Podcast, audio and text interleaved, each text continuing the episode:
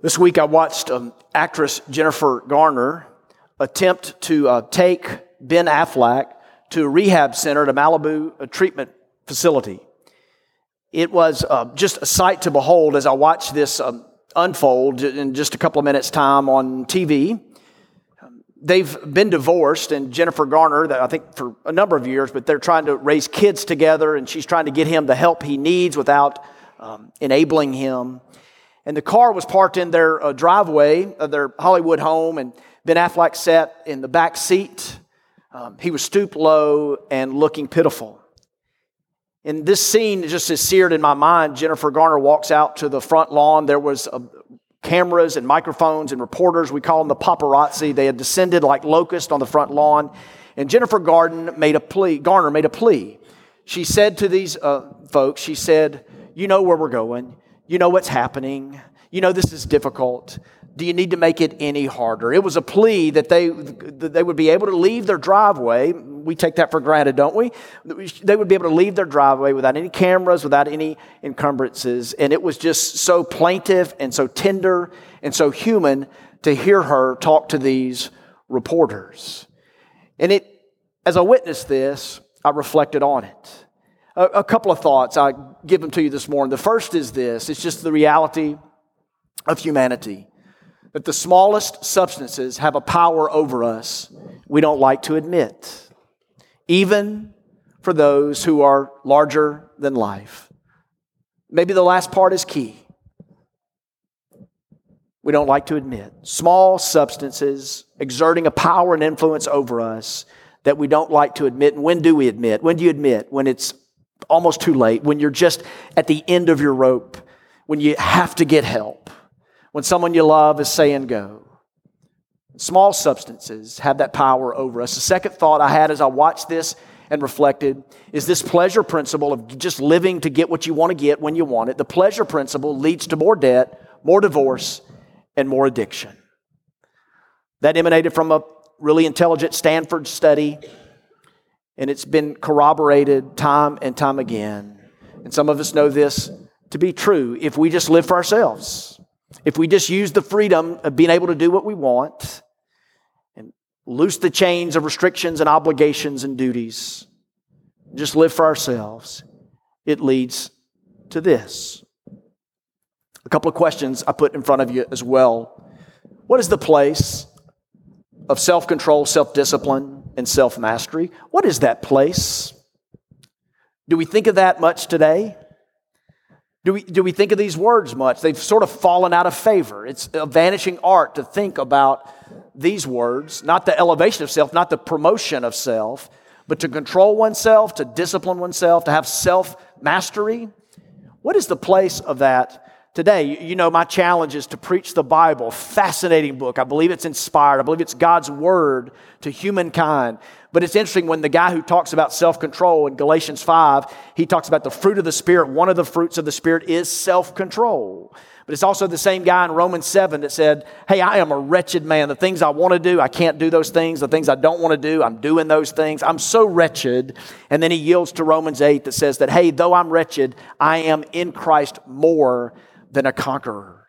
But he promises us that God in us can give us self control. Self control is uh, being able uh, to not do the things that you don't need to do. Self discipline, on the other hand, is having the gumption, having the grit, having the ability to do the things that you ought to be doing, the things that yield life and cause you into freedom.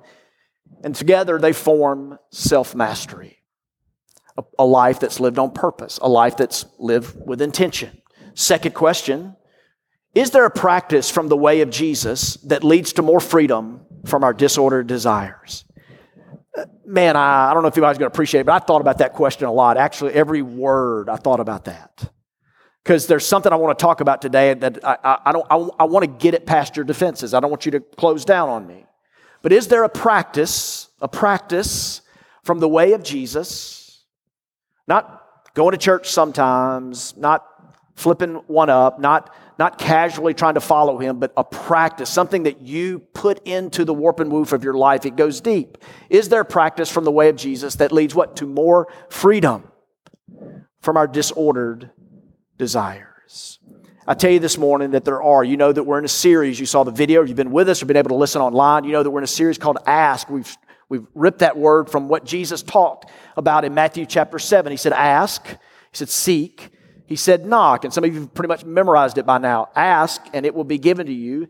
Seek, and you will find. Knock, and it will be open. For he who asks receives, and he who seeks finds, and to him who knocks, it will be open. That's a promise that Jesus gives us. He's saying, elevate the way that you see life. We mentioned, and some of you responded uh, to me this week, but I mentioned last week, uh, quoting from C.S. Lewis, that prayer for many of us is just worrying out loud.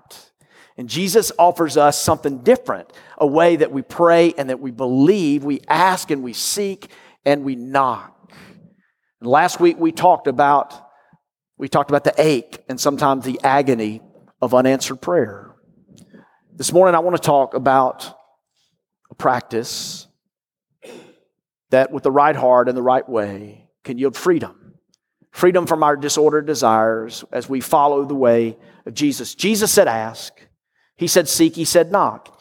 He mentioned in this context of Scripture, he mentioned here in Matthew 6 and 7 about some practices that are important he assumes that there will be a part of our life. They were part of the religious culture, but all three had become disordered. All three had become uh, maligned in how they were being practiced. You know the three practices he talks about?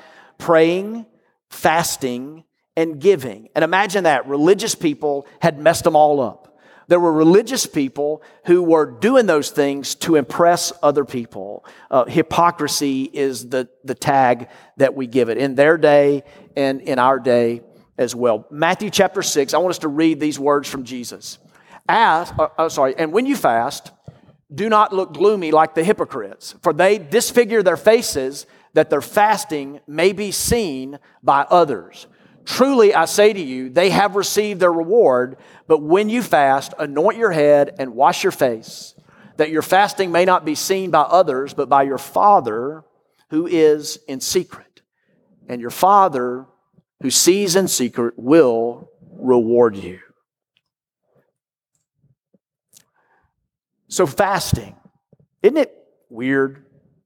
Like to think about fasting, isn't it a strange, ancient practice, you know, for folks long ago that's not relevant to people who live in an enlightened world? When you think of someone who fasts, what do you think of? Maybe you conjure up some image of a little emaciated monk in a loincloth who enjoys being miserable. Now you're thinking of a little emaciated monk in a loincloth. See what I did there to you? But what do you think about? You, what, do you think about someone who's bright and educated and modern, or do you think about something a silly like that, a, a real religious person that's about to blow away um, in the wind? This practice is not weird. In fact, it can lead to freedom and to wholesomeness, to a, an integrated life, to a life of more self mastery, self control, and self discipline, and freedom thereof. So, what is fasting? I've watched some of you. Social media gives me a, a portal into uh, a lot of people's world, like it does you. And I've noticed that um, the trend is going upward when it comes to Lent and certain times of year when we observe uh, religious um, holidays and, and times of the year. And some of you uh, probably have given up something for Lent. And what I've noticed is that some give up alcohol, some give up caffeine, some of them, some of you give up TV watching, uh, food, drink, something along those lines. Now, I would agree that all of those are fast. When you offer up to give up something, when you no longer do something that's a normal part of your life, I would consider that a fast. But I do want us to anchor in this reality. When the Bible talks about fasting, time and time again, the Bible is talking about when you and I, when we forego food, sometimes water, but when we forego food for a period of time for a specific purpose. That's what the Bible means by fast. Now, who wants to forget food? We got some foodies in the room, don't we? I just hung out this week with some folks who visiting the Southeast for the first time, and they spent time in New Orleans. And nobody I know goes to New Orleans without talking about food. How many of you love food, right? I mean, I love food. I love In N Out burgers and Krispy Kreme donuts. I love Orville Redenbacher and Betty Crocker and Chef Boyardee and the Pillsbury Dough Man and Aunt Jemima and Miss Buttersworth. Like, I love some food. Do you guys love some food? Like, food is a good thing, and it's okay to say this. Maybe not all those foods. Uh, that's debatable, right? But Jesus said this in the Lord's Prayer Give us this day our daily bread. You see, just as the Bible talks about fasting, it talks about feasting. And I know that when you feast, you appreciate a fast. And when you fast, you appreciate a feast. And God calls us into both. And so a fast is when you forego food, sometimes water, on purpose for a specific period of time.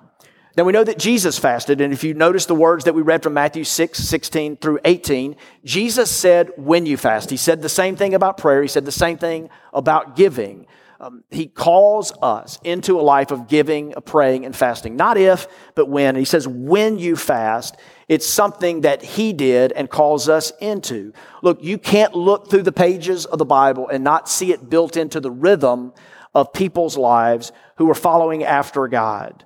Fasting is there. Before Jesus, we see it in the life of Moses. We see it in King David, in Elijah. Uh, we see it in the priest Ezra. We see it in prophets like Zechariah, Jeremiah, and Amos. We see Isaiah calling the whole nation to fast for the cause of social justice, to remember the poor and the hungry. We see Esther risk her life to protest. Some of you think it's wrong to protest uh, in any form. You don't get that in the Bible. I'm not getting political. I'm just saying, you know, the country's not our God. But Esther was called by God to protest some injustice in the world with the king. And what did she do? She was smart. She was scared. She grabbed her friends and they went away and they prayed and they fasted before she risked her life in protest. That we see in Scripture many different types of fast, Old Testament and New Testament. We see John the Baptist fasting, of course, Jesus. We see Paul after he meets Jesus, he fasts for three days. We see the early church when Paul would establish churches in that part of, in, in, the, in the Mediterranean world. We see that they would appoint leaders, but before they would appoint leaders, they would spend time in prayer and fasting. Paul himself, when he was commissioned, it was a time for prayer and for fasting. We see it in Scripture. Now, to, just to teach a little bit, I want to give you the different kinds of fasting that are mentioned in the Bible so you'll be uh, educated a little bit and know a little bit about what the Bible teaches on the types of fast.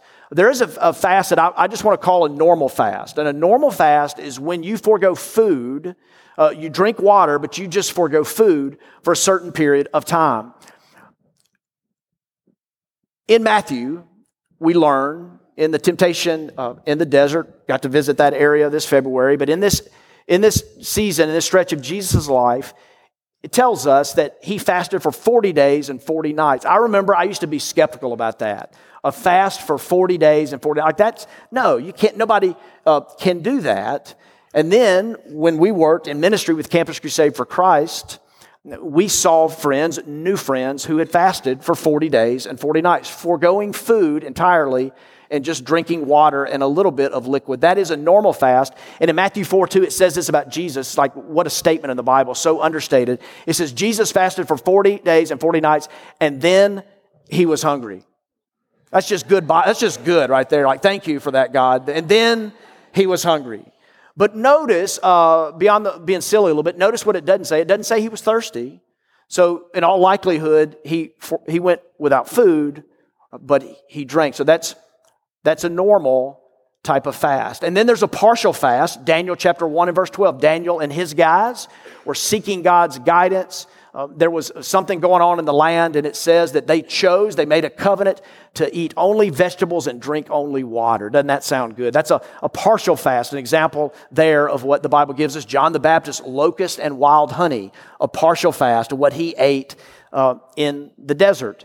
And then we see that there's um, an absolute fast. We see this in Ezra chapter 10 and verse 6. He, he went without food and water for several days. Uh, he was mourning over uh, the exile, over what was happening. And so he, he went without food and water uh, for many days. And then we see what I would call a supernatural fast. Okay, this is when you have to have a worldview, you have to have the belief in the supernatural, because there's two instances that the Bible gives us where um, someone fasted from food and water for 40 days. Okay, that would be Moses on Mount Sinai and Elijah on Mount Horeb. Now, physically, that would be impossible, right? So here's what I want to say because there's lawyers in the room. I want to avoid litigation and never assume any, that I'm calling anybody to a fast for 40 days and 40 nights without food or water. It's a supernatural thing. I believe God intervened uh, and altered the processes of the body. Do not, if ever there's an opportunity to say this, do not try this at home.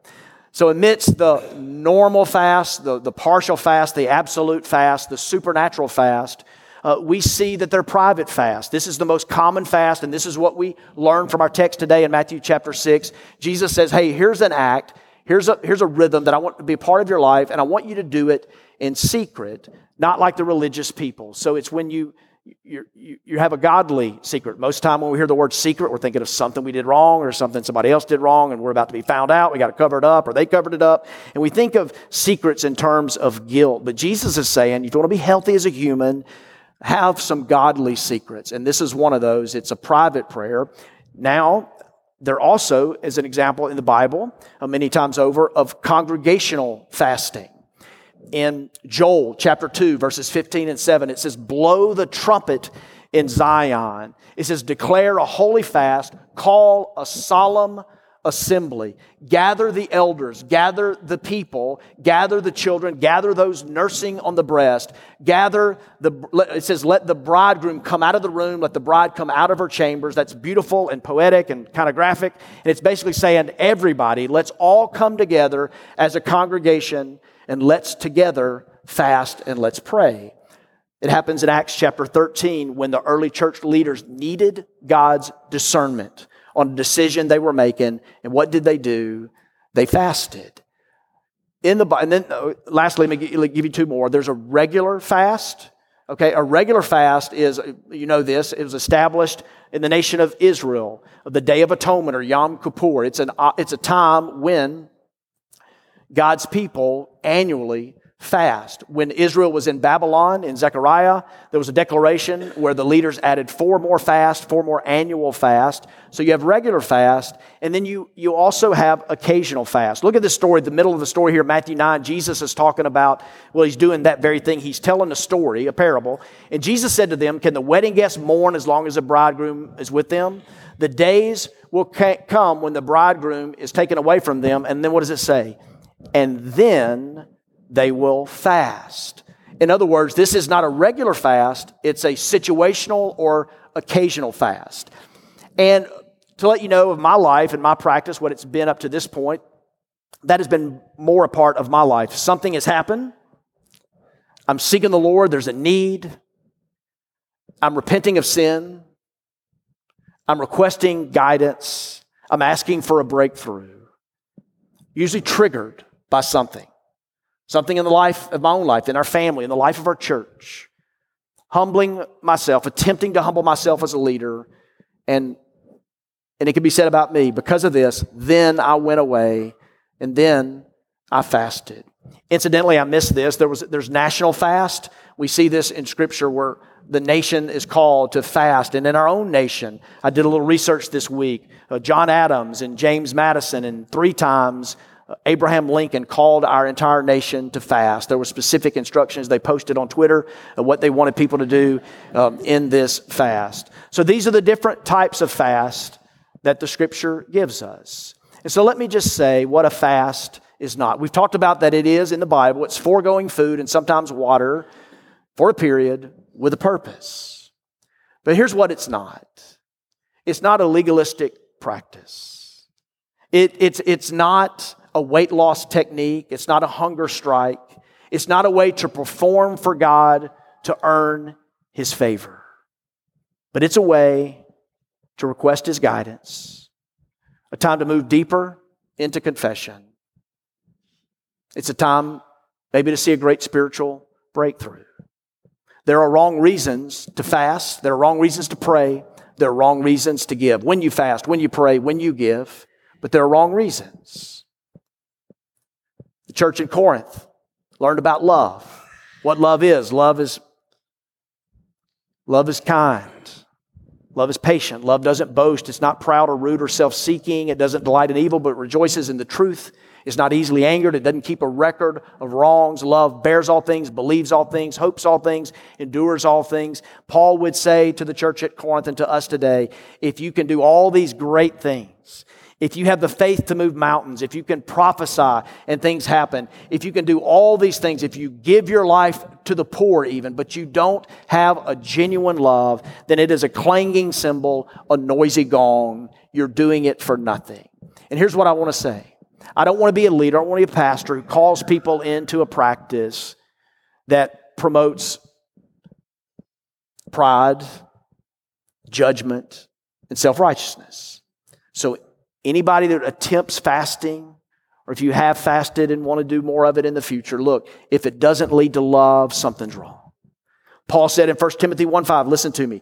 Paul said in 1 Timothy 1.5, the goal of our instruction, why are, you, why are you teaching us, Paul? Why are you standing up and teaching us? The goal of our instruction is love. It's love that comes from a good conscience, a pure heart, and a sincere faith. And that's what this act, in our giving, in our praying, and in our fasting. Let me round toward home with a few thoughts on fasting. I, want us to put up here fasting as a discipline, as a habit, as a rhythm. I chose those words carefully. The first two, we kind of recoil at them, don't we? Anybody like those words, discipline and habit? Some of you, you do. We see you at the gym real early at 5 a.m. But for most of us, like we don't like those first two words. So maybe the third one will land softly on you this morning. But fasting is a discipline, as a habit, as a rhythm. If I were to walk over here today, and it looks like I am, and I were to pick up this, this um, thing, um, I would, unlike Eric Olson, not be able to play it. I would not be able to play it. Now, listen, I looked at Eric when he was leading us. I longed to be able to play this instrument, to make a beautiful sound from the thing that he was playing. Like it looks good. Like I want that. I, I have a, a sincerity that I would want that to happen. I admire him for being able to play that large violin. But like, I couldn't play it. If I picked it up and drew back the bow, I couldn't, you know, do a Charlie Daniels song. I couldn't do a worship song. The devil went down. Nothing. Like it wouldn't be a good sound because I'm not trained in how to play that large fiddle. We get that with violin playing, we get it with marathon running, we get it with rock climbing, but it gets lost on us spiritually. Oh man, it look, hey man, it's grace. It's grace. Come to me, come to me, all you are weary. Woo, I'm worn out. Living for me, but I'm worn out. Come to me, all you who are weary, heavy laden, I will give you rest. Yeah, I'm just resting in Jesus, resting in Him. Woo, thank God. He's good. We need we need to lay hold of some ancient practices in our day. And I don't know if you've looked around much, and I know I'm getting up in some people's business today, but man, I've got a front row seat into the lives of bright, educated, smart people who lack self control. And I'm looking all around at the church. Man, God's purging the church in America today. Do you know? Do you see this? And like there are leaders. Some of us have been following the same stories. Man, there are leaders that lack self control and discipline and mastery. And a lack of accountability and a lack of habits and disciplines and rhythms that are healthy that lead us to life. Here's what Paul would say to Timothy. Paul mentored Timothy. Do you have a Timothy in your life? Do you have a Paul in your life? Paul said this in 1 Timothy 4 7. He said, Train yourself to be godly. Every mountain climber, every marathon runner, every violin player knows you've got to train yourself. Why is this lost in following Jesus? Jesus would say this himself in Luke 6 40. He says the student is not above the teacher. He's implying that we're learning, that we would all be involved in a learning culture. But everyone who is fully trained will be like their teacher. Do you train yourself spiritually? Are you involved in mentoring? Are you in a community group? Are you with people? Are you learning? Are you an apprentice of Jesus? You know, Jesus never said, go make a bunch of Christians. Never said that. He said, I want you to be involved in making disciples.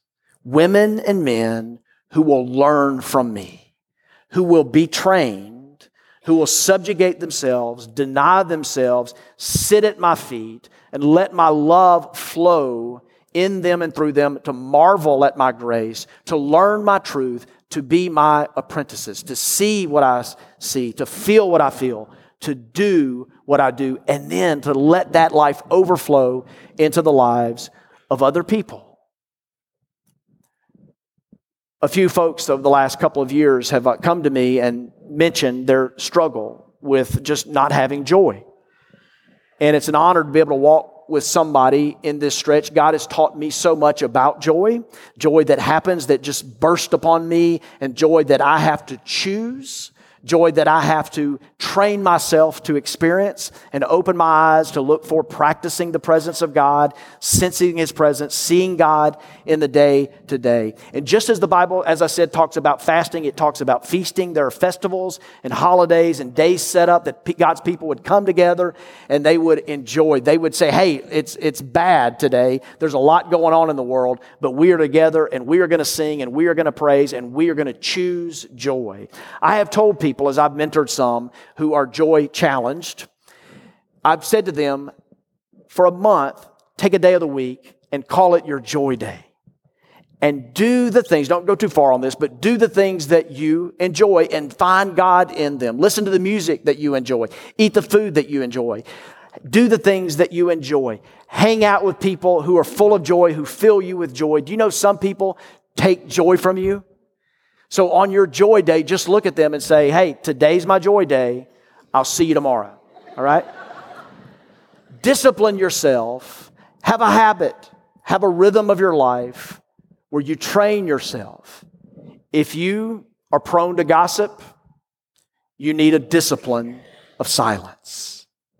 If you tend toward isolation and loneliness, you need to practice the discipline of fellowship.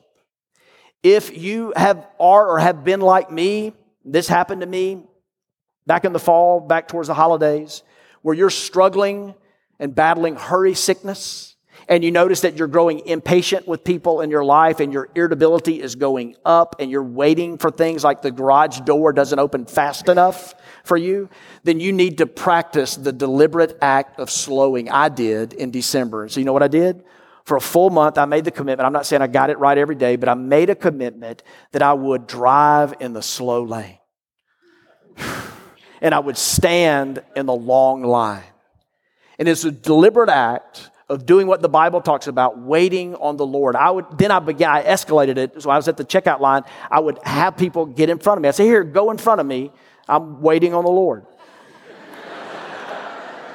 Try that if you battle with hurry sickness, and some of you do, what disciplines do you have in your life? Look what it says. Now, I want us to get this right. So look at 2 Peter chapter 1, verse 3 through 8, I believe it is. His divine power has given us, okay, you didn't give yourself anything. It didn't start with you, it started with His power because you're not powerful.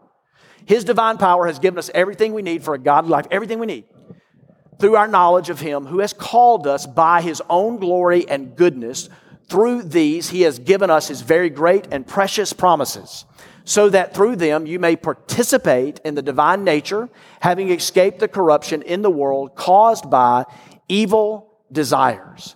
For this very reason, circle this, make every effort, make every effort, make every effort to add to your faith goodness and to goodness, knowledge, and to knowledge, self control, and to self control, perseverance, and to perseverance, godliness, and to godliness, mutual affection. Don't you hate when you hug somebody they don't hug you back?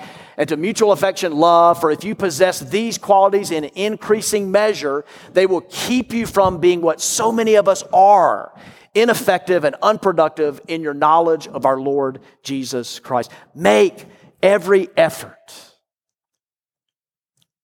You can only work with what you've been given.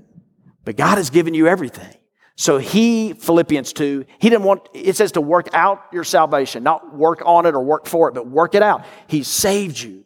Now live like it, work it out, make every effort. This is one of eight instances in the New Testament. I studied this week, eight instances in the New Testament where it says to make every effort. It says make every effort to enter into his rest, make every effort to enter into the narrow way, make every effort to be holy, make every effort to maintain unity, make every effort here, make every effort that we would have disciplines, that we would have habits, that we would have rhythms in our lives. And so we've looked briefly at fasting as discipline, as habit, as rhythm.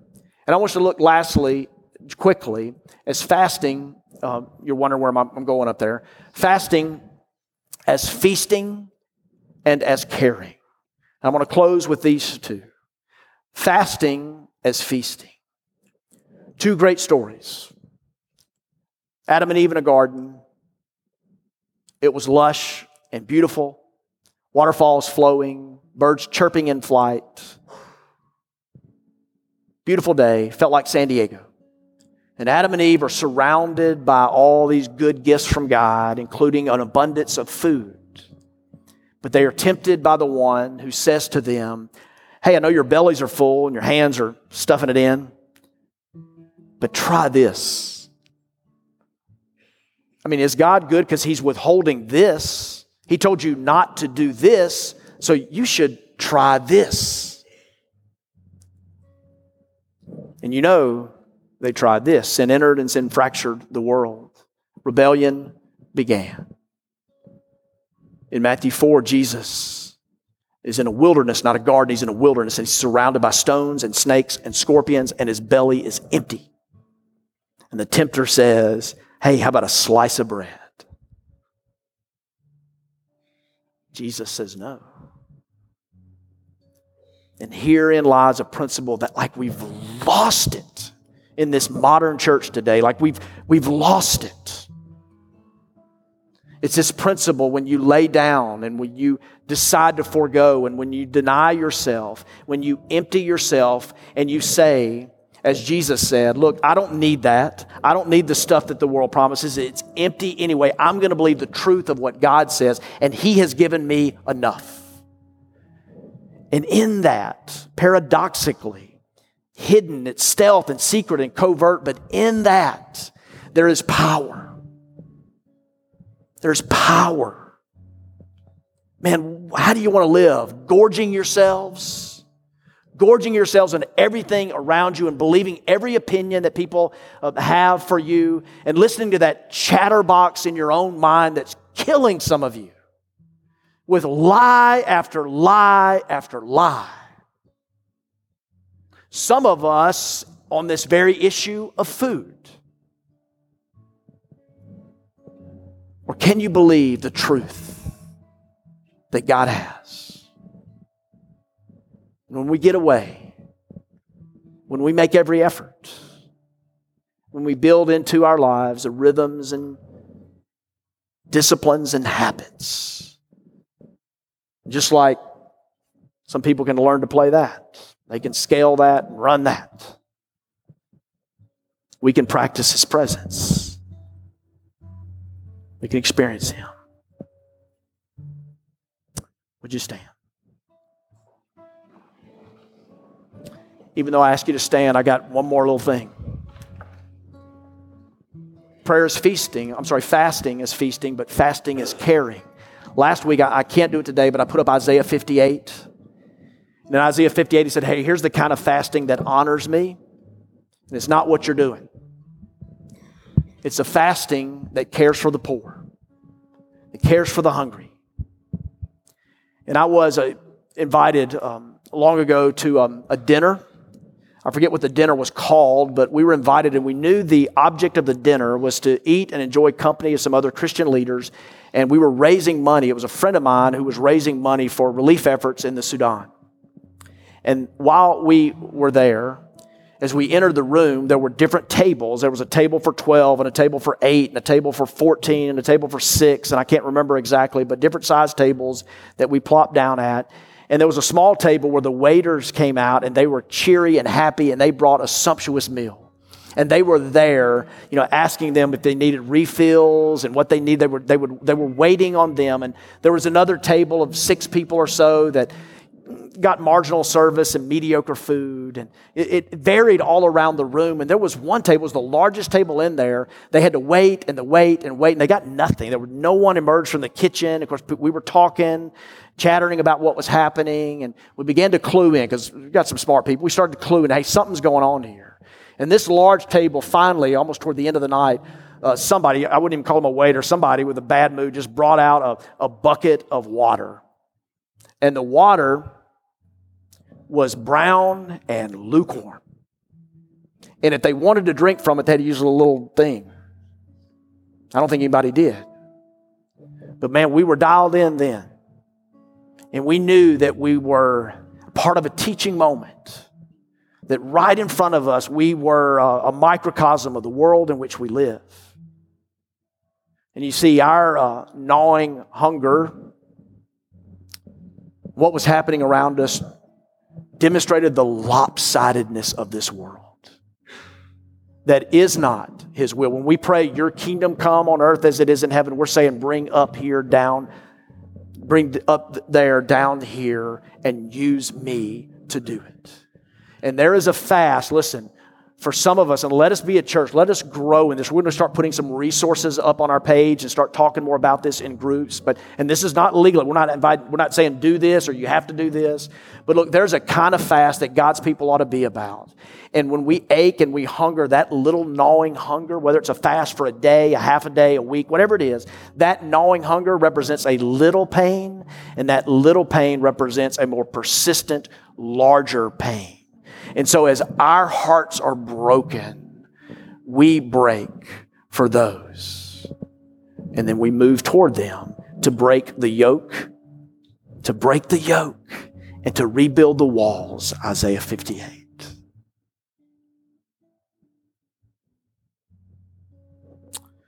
Father, thanks. As a leader, I know I fail. Sometimes I seek to please people. I look at the wrong metrics. I live